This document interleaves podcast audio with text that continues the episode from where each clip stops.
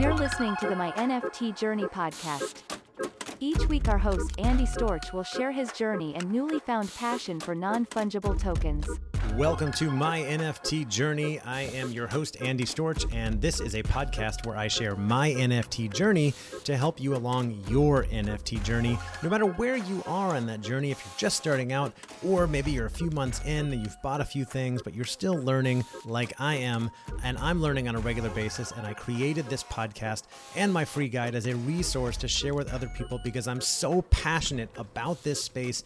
I'm so excited about it that I wanted to share with others and help educate others. Now, I'm not some tech nerd that is all in on this phase. I know and I have some friends who have gone all in and devoted their whole career to NFTs.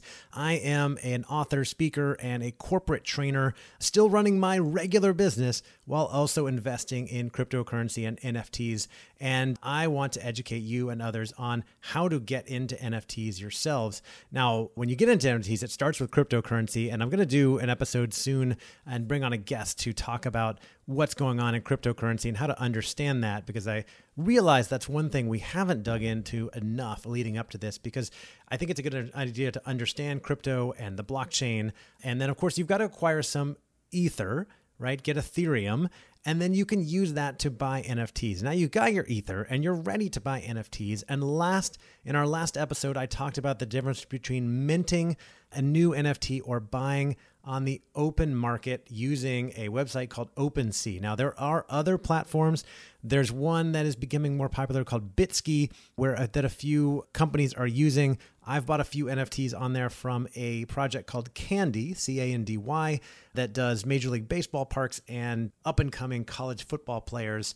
And I've bought a few of their cards, the college football player cards on Bitski. And then you can still transfer those to your wallet on OpenSea because that's where 90% of the NFT action is.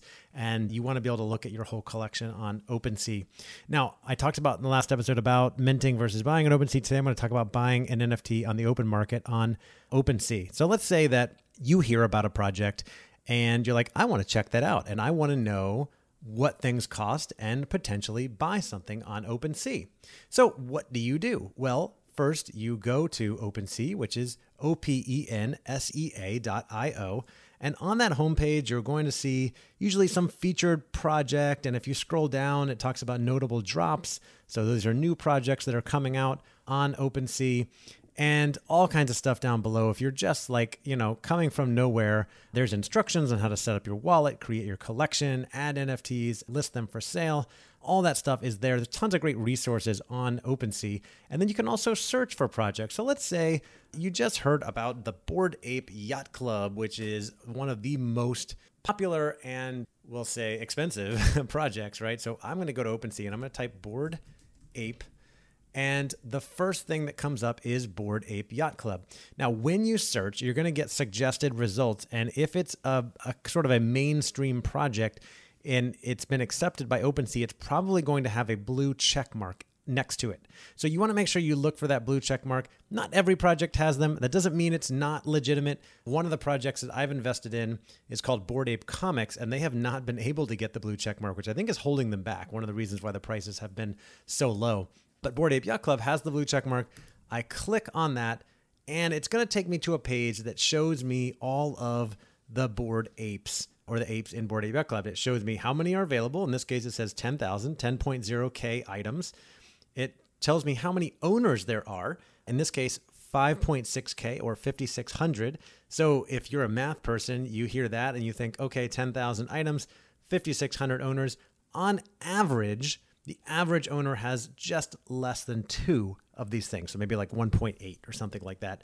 But there might be some with 10 and a lot of people with one. You don't really know. It shows the floor price as 36, and that is the cheapest that you could buy one right now looking at the buy now prices. And then it shows the volume traded. And for Bored Apes, it says 186.5K. That's 186,000 Ethereum, Ether, in the last, I think, 90 days period of time. And then you scroll down and you can see all 10,000 of the apes and you can start to sort them. But if I click on floor price, it will now only show me those that are available for sale. Someone has listed them with buy now, and it will list them in order from cheapest to most expensive. So as I'm looking at this, the floor price is 36 Ether. So that is the cheapest that's available. And as I'm recording this in mid October, Ethereum's around $3,500. And so that means the cheapest ape is $139,000 and $139,661. Uh, so this is one of the most expensive projects out there. Um, but uh, let's take a look at another project. Uh, so one I've gotten into recently is called that's a lot let's look at something more cheaper right is what i mean one i've gotten into recently is called eternal royals and so when i go to OpenSea and i type eternal then there's a bunch of things that pop up and the second one is eternal royals official and it has the blue check mark and that is the webpage eternal royals is a cool project i've gotten into that is uh, it's all about the art from an artist called the dope artist i think and jesse johnson is his name called the dope art is his brand and he creates really cool modern art. And these are royals, kings, and queens. They minted, minted. Remember we talked about minting for 0.07 ether. And right now, today, as I'm looking at them in mid October, I realize you'll be listening to this later. The floor price, it shows there are 9,200 available, 1,800 owners, and the floor price is 0.02. So that means that the floor price has dropped considerably from the mint price. Remember, the mint price was 0.07 and the floor price is 0.02. So this is either an amazing buying opportunity or a bad sign for the project. It really depends on your perspective. And as I said in the last episode, and we'll say often, do your own research. Go to the Discord, go to the Twitter, look into the art, look into the project, look at the roadmap, and decide is this something you want to get into or not? And I also recommend taking a long term, long term view See, it's it's challenging in this space. Everybody, everything moves so fast, and people have expectations that they're going to make money really, really quickly. So when something mints for 0.07, and now the price has dropped to 0.02, and it's only been two or three weeks since it minted. I think two weeks. It's easy to look at it and go, "Oh crap, this is doomed. I'm going to get out of here." Or if you're a if you're you know bullish, you're a long term believer, you might say, "Okay." 0.02, that's a discount. I think it's going to be successful long term, so I'm going to buy more now. So I might buy a couple more in the near future.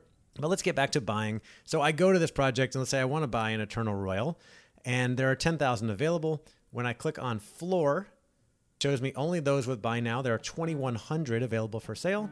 It lists them from lowest to highest, so cheapest to most expensive. And uh, the cheapest right now, as I'm looking at, is 0.02. Um, and so if you just want to get a project, you don't care what you get, and you just want the cheapest available, you click on floor, you sort cheapest to most expensive, and you buy one of the cheapest ones. Now, I always recommend scrolling through and looking at least the first 15 to 20 of them and seeing is, is, there a difference? Is there something that catches your eye? And if there's something you really like, it's worth paying a little bit above the floor to get something that you like. If you don't care, just buy the cheapest thing. And then look on the left side of the screen, there are filters, and you can filter by all kinds of things depending on what rarity levels and different types. So for the Eternal Royals, I'm looking at they are kings and queens in different types of outfits. And so you can filter by uh, the bodice type, chest pocket, dress hand, hands, uh, headwear, what kind of crown they're wearing, the jacket the men are wearing, uh, the mask they may or may not have, necklace for the queens. There's a royal bonus. There's royalty type king or queen. There's an undershirt and there's a vest.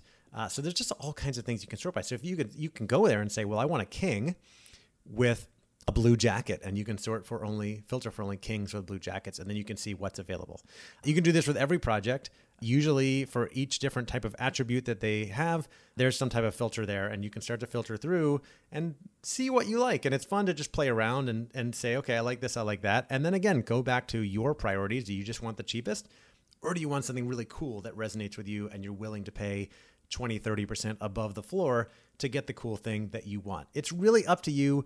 I think people forget that this whole process is personal and depends on really what you want, what you like. And if you take a long term view and you think, I'm buying this and I'm going to hold it for at least a year or five years, then get something cool that resonates with you that you want to have in your wallet that you can show off. Because I'm telling you, five to 10 years from now, we're all going to be showing off our digital wallets when we meet up with people.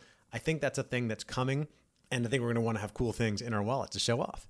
I definitely do. So that's it for today. Just wanted to share with you how to go through and look things up on OpenSea and buy them on the open market. I hope that was helpful for you. What did you buy? Reach out to me. Let me know. Hit me up on social. I'm active on Twitter, Andy Storch, A N D Y S T O R R C H, Instagram, Andy underscore Storch, or Andy Storch NFT.